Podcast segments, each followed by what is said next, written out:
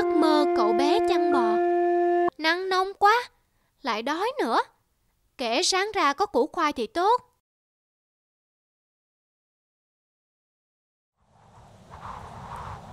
Cậu bé chăn bò, cậu bé chăn bò. Ai đấy? Ai gọi tôi? Là ta. Ta là cây cậu được ước thấy. Cậu đang ngủ dưới tán lá của ta. Ta sẽ cho tất cả những điều cậu nghĩ trong đầu sẽ thành hiện thực. Ồ, thật vậy sao? Mình đói quá. Giờ mình chỉ muốn một bữa ăn ngon.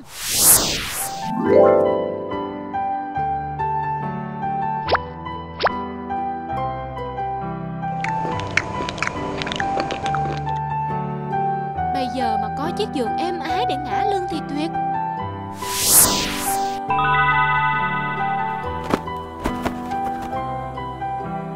Êm quá, lại còn mát nữa. Thật tuyệt vời. Lạ lùng thật. Không biết là thực hay mơ đây. Hay ma quỷ đang treo chọc mình.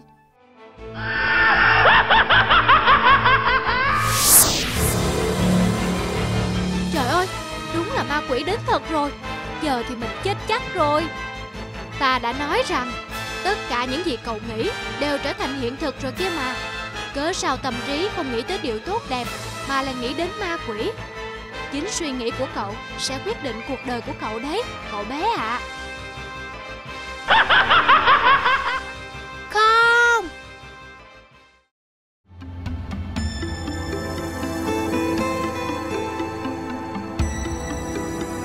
Ôi, may quá, chỉ là một giấc mơ. Đã quá trưa rồi, về thôi cháu. Dạ, ông về rồi ạ. À. Cháu cũng chuẩn bị về đây. Ừ, ông xong việc bên làng hạ rồi. Chào cháu nhé. Vâng, cháu chào ông ạ.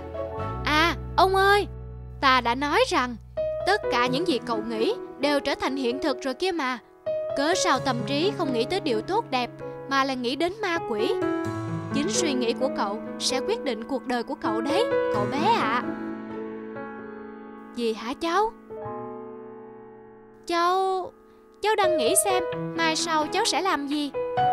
Nhưng cháu sẽ không mãi là cậu bé chăn bò nữa đâu mà. Ừ, phải thế chứ.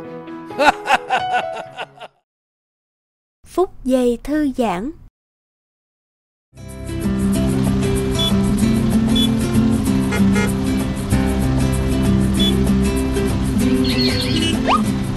Chào cậu cục đèn. Chào cậu chim nhỏ. Hôm nay có gì trong cậu vui thế? Hôm nay mình vừa bay qua công viên đó. Trận mưa sáng nay khiến cầu vồng mọc lên. Mình đã bay ngang qua cầu vồng. Khung cảnh thật là đẹp. Ôi, cậu thích thế. Được bay nhảy khắp nơi. Không như tôi suốt ngày phải đứng đây. Dĩ nhiên rồi. Vì tớ có đôi cánh, tớ có thể bay đi khắp nơi. Được bay giữa làng mây trắng. Bay từ cánh đồng đến khu phố. Được lang thang trong gió nữa. Ôi, lại mưa rồi. Tớ phải bay đi trú mưa đây. Tạm biệt. Tạm biệt cậu.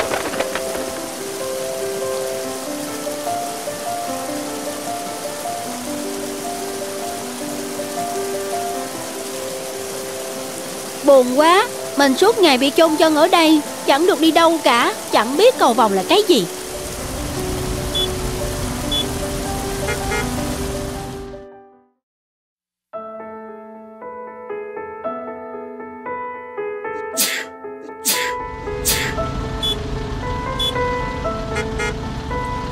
Ôi trời, mấy cái xe này ồn ào nhức đầu quá đi. Mau đi đi, ồn ào quá. Kìa, thấy rồi.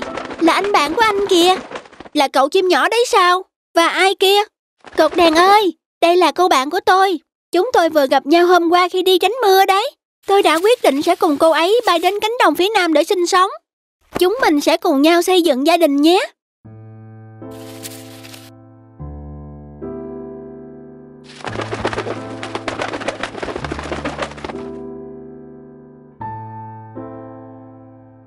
Cậu ấy thật là hạnh phúc.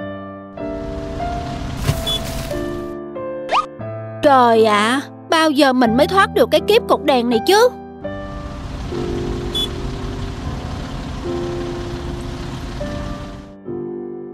Chiếc đèn này hình như bị hỏng mất rồi. Hôm nay tôi mệt mỏi, tôi sẽ không làm việc nữa đâu. Các cậu không có tín hiệu đèn của tôi, các cậu sẽ thoải mái được đi và không còn phải ấn còi inh nổi nữa. Còn mình sẽ được một ngày nghỉ ngơi đây, sẽ không phải chịu đựng tiếng ồn ào gì nữa.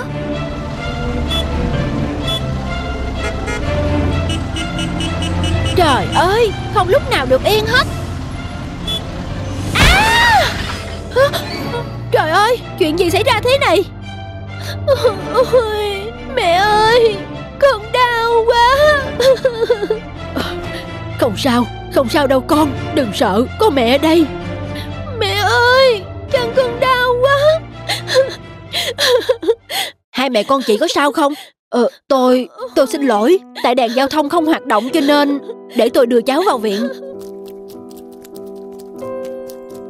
Đèn giao thông kiểu gì thế? Tại nó mà gây tai nạn đấy. Là tại mình, mình thật là ích kỷ.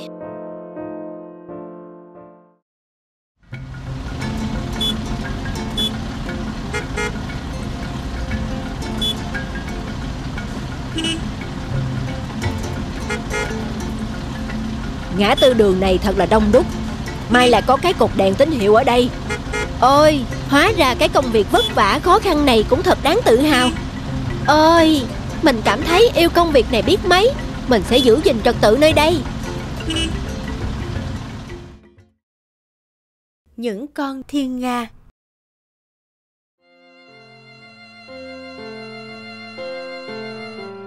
Ngày xưa, xưa lắm rồi, ở một cung điện nọ có một hồ nước vô cùng quý giá.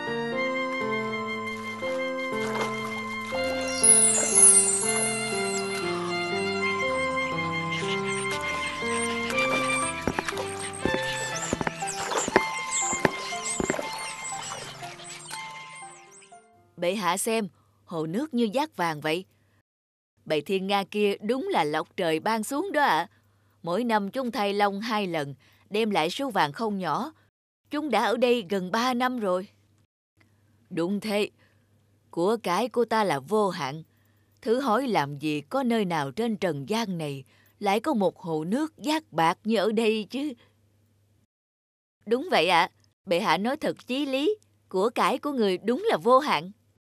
Nhớ là hồ nước này chỉ có ai được lệnh ta cho phép được lui tới thì mới được tới đó. Dạ thưa bệ hạ, không ai dám lui tới đây khi chưa có lệnh của người đâu ạ.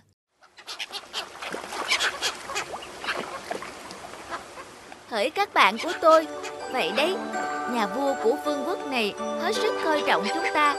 Cuộc sống ở đây thật tuyệt vời để gắn bó lâu dài phải không? Đúng thế, hồ nước rất đẹp, không khí thật dễ chịu. Ở đây chúng ta không phải chịu đựng sự khắc nghiệt của thời tiết. Mùa đông lạnh thì nhà vua đã có các biện pháp để giữ ấm khu hồ. Hàng ngày chúng ta được thỏa thích, thưởng thức bao nhiêu là thức ăn ngon nhất trên thế gian này. Sống ở đây thật tuyệt.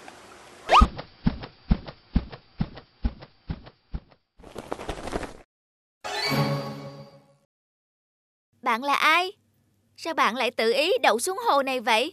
Bạn phải biết rằng chúng tôi ở đây hàng năm đều phải trả bằng hai lần thay lông hoàn toàn bằng vàng đó. Hồ này là thuộc sở hữu của chúng tôi. Tớ không biết, nhưng mà tớ thích cái hồ này lắm và muốn được ở lại đây. Tớ chỉ cần rất ít chỗ để ở thôi. Không đời nào, nhất định là không. Các bạn có thể nhường lại cho tớ một góc nhỏ thôi được không? Đã bảo không là không. Này thì nhường này.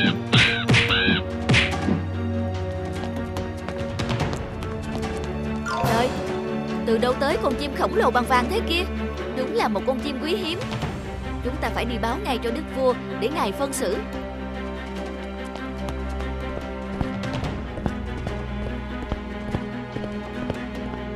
Trời đã mang tới cho ta một chú chim quý giá bội phần. Lính đâu, bao dẹp lũ thiên nga kia sang một bên. Hãy bảo vệ con chim vàng khổng lồ cho ta. Các bạn ơi, tôi không muốn cảnh bị đối xử thế này chút nào. Nhà vua vì con chim lạ này mà hy sinh chúng ta. Các bạn mau bay đi, chúng ta sẽ tìm một cái hồ khác. Thà chịu khổ một chút còn hơn bị đối xử tệ.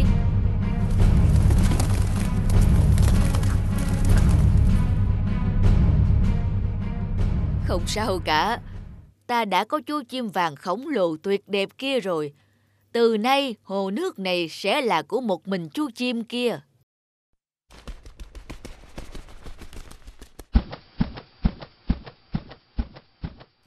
Trời, Linh đâu? Mau làm gì đi chứ, không được để nó bay mất. Cấp báo, cấp báo. Nói mau, có chuyện gì? Bẩm tàu trưởng, bà cõi phía Tây đang bị bộ lạc Sang Lan tràn vào xâm chiếm. Chúng đã chiếm đóng hết vùng La Son rồi ạ. Hả? Tên tù trưởng Sang Lan thật là láo xược. Lần trước hắn khiêu khích ở biên giới bị quân ta đánh cho tan tác mà vẫn chưa chừa sao? Mau tập hết quân lính, chuẩn bị ngựa chiến và áo giáp cho ta. Lần này ta sẽ trực tiếp ra trận, xem rút cuộc hắn ăn phải gan con gì. Tuân lệnh. Hãy xông lên, đuổi hết những kẻ xâm lược bộ lạc chúng ta.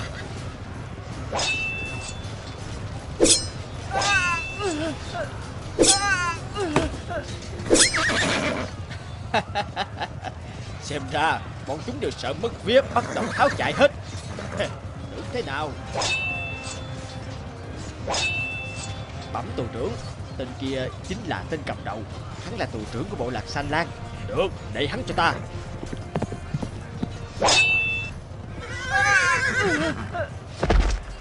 Kẻ xâm lược kia, ngươi đã thừa nhận thất bại chưa? Hờ, kẻ xâm lược ư? Ừ. Vùng đất này vốn thuộc về của bộ lạc ta, nhưng mấy chục năm trước, đời cha ngươi đã tham lam đem quân sang chiếm đoạt của dân ta. Nhưng thật đáng buồn, hôm nay ta đã thất bại, không đòi lại được đất đai cho tổ tiên. Bây giờ, ngươi muốn chém muốn giết thì tùy. Hắn nói gì cơ? Đời trước, chính cha ta đã xâm chiếm đất của bọn chúng sao?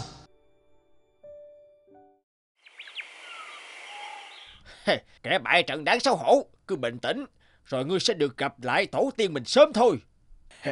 Có thể hôm nay ta bại trận, nhưng cả dân tộc ta sẽ không quên mối hận năm xưa bị các ngươi xâm chiếm đất đai của bọn ta đâu.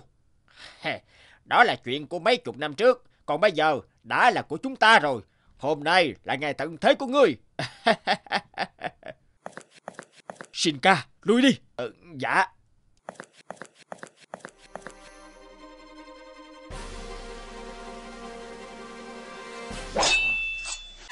Ngươi cởi giày trối cho ta, không sợ ta chạy thoát sao? Vì ta thấy ngươi là người có nghĩa khí, ta sẽ không giết ngươi. Nhưng với điều kiện ngươi không được đem quân gây chiến thêm một lần nào nữa. Quân ta thừa sức đánh tan bộ lạc bé nhỏ của các ngươi. Tốt nhất ngươi hãy biết giữ hòa khí, để dân chúng hai bên bình yên sinh sống. Nếu bộ lạc các ngươi có khó khăn về lương thực, chỉ cần ngươi có thiện ý, ta hoàn toàn có thể viện trợ cho bộ lạc các ngươi. Còn nếu ngươi vẫn cứng đầu mà vẫn không từ bỏ ý định chiếm lại vùng đất, thì ta buộc phải bắt giam ngươi. Ngươi hãy suy nghĩ cho kỹ đi.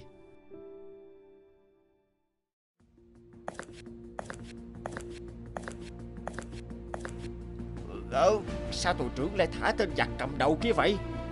Đáng ra nên giết hắn luôn tránh hậu họa vì sao chứ? Sao ngày ấy lại làm như vậy chứ? Ta không biết. Lệnh tù trưởng vừa ban xuống như vậy, thật không hiểu nổi.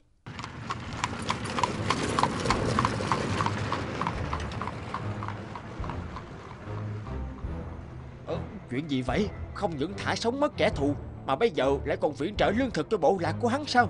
Bộ lạc San Lan không bao giờ chịu từ bỏ ý đồ đòi lại vùng đất trước đây của hắn đâu. Kết giao với chúng, chắc chắn sớm muộn gì cũng có ngày xảy ra hậu họa khôn lường. Trời ơi, hãy khuyên nhủ tù trưởng đi, ngài Shinka. Ta đã năm lần bảy lượt khuyên nhủ cũng như cảnh báo tù trưởng rồi, nhưng vẫn không được.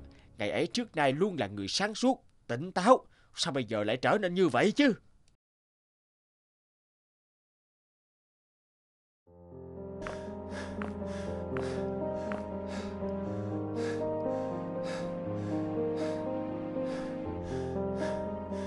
Đại dịch đang hoành hành khắp nơi như vậy, phải tìm ra được phương thuốc chữa cho người dân chứ. Dạ, các thần y khắp bộ lạc đã chế ra rất nhiều loại thuốc, nhưng đều không ăn thua. Dịch lan rất nhanh. Đây là loại dịch bệnh trước nay chưa từng xảy ra ạ. Không, ta không thể để thần dân của ta chết dần chết mòn như thế được. Phải tìm ra cách gì đó chứ. Cấp báo, cấp báo. Nói mau, có phải đã tìm ra được thuốc chữa bệnh dịch không? Ồ, dạ, có đoàn quân của nước San Lan đang tiến sâu vào đất chúng ta. Chúng sắp đến thành rồi ạ. À. Hả? Quân San Lan ư? Tù trưởng, hay là chúng đang thừa cơ hội bộ lạc chúng ta bị dịch bệnh hoành hành nên định tấn công xâm chiếm chúng ta? Chúng kéo đến có đông không? Dạ, chỉ một đội quân nhỏ. Chúng chở theo xe ngựa. Ờ, thưa tù trưởng, thần nghĩ phải mau đưa quân đánh đuổi chúng đi. Nếu không bọn chúng âm mưu gì sẽ không kịp ứng phó mất. Đừng nóng vội mà hỏng việc. Trước hết, hãy tập trung hết binh lính, rồi cùng ra nghênh chiến, xem xét tình hình. Ờ, ờ, ờ, thưa tù trưởng, chúng đang đến kia rồi. Thưa tù trưởng, quân Xanh Lan gửi thư báo đến cho ngài ạ. À, thư báo sao? Thư báo của tù trưởng Xanh Lan nói họ đến đây không phải tiến đánh, mà là họ muốn viện trợ cho chúng ta thuốc chữa bệnh đại dịch đang hoành hành. À, à, thật vậy sao? Có thật họ có thiện ý vậy không?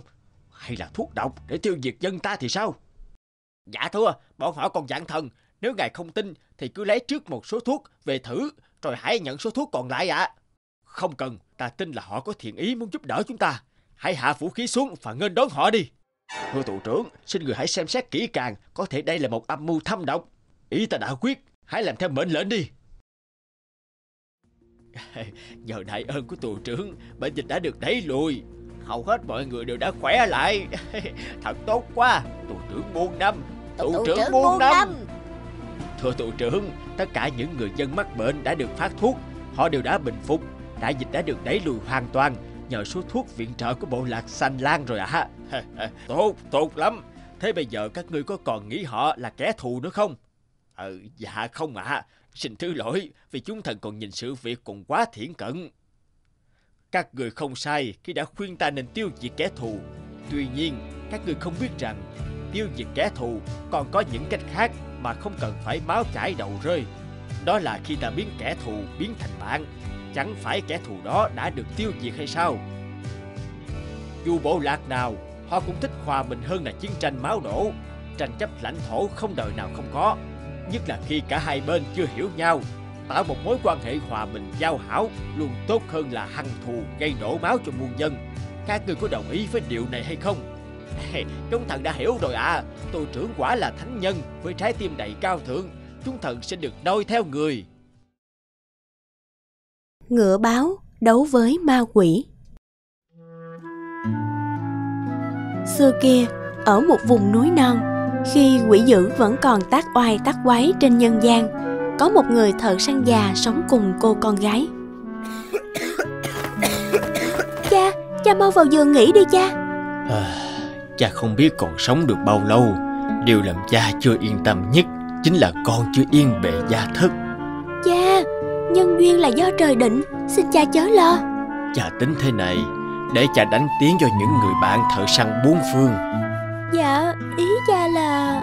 Cha tin là một người vượt chậm xa đến ắt có lòng. Ai đến trước biết được tên họ của con thì coi như các con có duyên. Sao họ có thể biết tên của con chứ cha? Họ chẳng phải nghe cha mình nhắc đến con. Điều này cũng để chắc đó là người quen giữa nơi nhiễu nhương này. Lấy người như vậy, con có thuận lòng không? Ừ... Không lâu sau đó, một chàng trai trẻ tuổi, tuấn tú, con trai bằng hữu thân thiết nhất của người cha thợ săn già đã tìm đến tận vùng núi rừng nọ. Dạ, xin bác cho cháu hỏi, nhà bác thợ săn già họ Đỉnh đi hướng nào ạ? À? Không xa, nôm cậu chắc là... Dạ, không giấu gì bác, khi bé cháu đi cùng cha đã có dịp gặp con gái bác Đỉnh. Nà cháu rất muốn là người đầu tiên đến xin cầu thân với cô ấy ạ. À. Ờ, tốt quá, ông Đỉnh chắc là rất hài lòng á. Nhưng cậu biết tên con gái của ông ấy chưa? Dạ, tên thì cháu chưa rõ, lúc nhỏ chỉ gọi là Tiểu Đỉnh. Ông ấy có đặt ngầm điều kiện là ai đến trước, biết tên họ con mình thì mới gả. Tên cô gái là Đỉnh Châm, cậu nhớ nghe chưa? Cháu cảm ơn bác ạ, à. Đỉnh Châm, cháu nhớ rồi ạ. À. Thấy cậu hiền lành nên tôi mới mách đó, mau đi đi. Đỉnh Châm mà, xem ra lần này cướp ả về khỏi tốn sức rồi. Mình đã mấy lần dùng pháp thuật mà không hiểu sao lại vô hiệu trước căn nhà của lão thợ săn đó. Vậy là con quỷ đổi lớp nghe lỡm được câu chuyện giữa chàng trai trẻ và người phụ nữ bên suối. Nó lập tức tìm đến nhà người thợ săn trước chàng trai một bước. Ừ, nè anh bạn, đến sao thì lùi lại đi chứ. Anh là ai? Sao đi đường dài tôi chưa từng gặp qua anh? Các vị, ai là người tới trước? Tôi là người tới trước. Thế thì mời anh nói trước, tên của con gái tôi là gì? chỉ được nói ba lượt. Là kim châm phải không? Không đúng. Vậy là ngân châm? Cũng không đúng. Anh có thể nói lại một lần nữa. Tiểu thư đây tên là đỉnh châm. Ta sẽ sớm đến trước nàng về. Vậy là người thợ săn chắc thuận gả con gái cho kẻ đến trước nói đúng tên con gái mình, mà không hay biết hắn chính là quỷ dữ đội lớp. Đỉnh châm mà, chà có lẽ không qua được đêm nay. Chà giao lại cho con những vật báo từ đời tổ tiên truyền lại. Nó sẽ thay chà giúp con những lúc lâm nguy. Cha, cha ơi. Sau khi mai táng cho cha xong, cô gái trẻ rời quê hương theo chồng, vẫn không hay biết hắn là một tên quỷ gian xảo.